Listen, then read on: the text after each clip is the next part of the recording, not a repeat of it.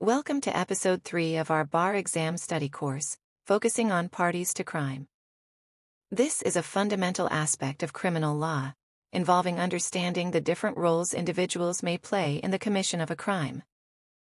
As you delve into this section, keep in mind that comprehending these roles is crucial for legal practitioners in both prosecuting and defending criminal cases. Let's explore each category in detail. 1. Principal actors, principals, and accomplices. In criminal law, parties to a crime are classified based on their level of involvement in the commission of the crime. This classification is important because it determines the extent of each party's criminal liability. Principals Definition and role A principal is the primary actor in the commission of a crime, the person who actually performs the act constituting the offense. Principals are often the most directly involved, and are usually present at the scene of the crime. Types of principals Traditionally, Principals are categorized into first and second degree. The first degree includes those who actually perform the criminal act, while the second degree encompasses those who aid, command, or encourage the principal, and are present during the crime. Liability of principals. Principals are fully liable for the crimes they commit. Their intent and actions are directly scrutinized in determining their guilt. Accomplices. Definition and role. Accomplices are individuals who assist in the commission of a crime, but are not the primary actors. They might provide help, encouragement, or support to the principal. Liability of accomplices. Accomplices are usually liable to the same extent as the principal. This means they face the same charges and penalties as the person who actually commits the crime, as long as it can be proven that they had the intent to assist, and did indeed assist in the crime. Mens rea of accomplices. An accomplice must have the requisite mens rea, or guilty mind, to be criminally liable. They must intentionally aid or encourage the principal in the commission of the crime. Actus reus of accomplices. The actus reus, or guilty act for an accomplice, is their action in aiding, abetting, or facilitating the crime. This could include providing tools, planning the crime, or helping to hide evidence. 2. Accessory after the fact. Definition and role. An accessory after the fact is a person who assists the principal or an accomplice after the crime has been committed. Their assistance usually involves helping the principal or accomplice escape arrest, trial, or conviction. Liability of accessory after the fact. The liability of an accessory after the fact is generally less than that of the principal or accomplice. This is because their involvement does not directly contribute to the commission of the crime, but rather assists after the fact. Elements of being an accessory after the fact.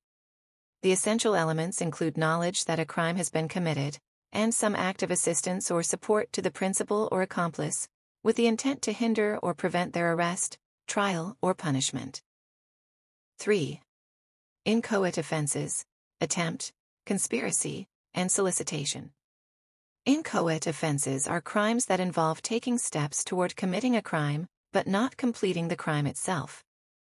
These are critical in criminal law as they aim to prevent crimes before they occur.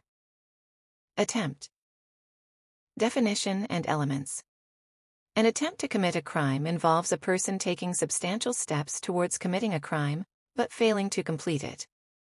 The key elements are intent to commit the crime and taking a direct, ineffectual act towards its completion. Legal tests for attempt. Courts use various tests to determine whether an individual's actions constitute an attempt. These include the proximity test, how close the person came to completing the crime, the unequivocality test, whether the person's actions unequivocally demonstrate the intent to commit the crime.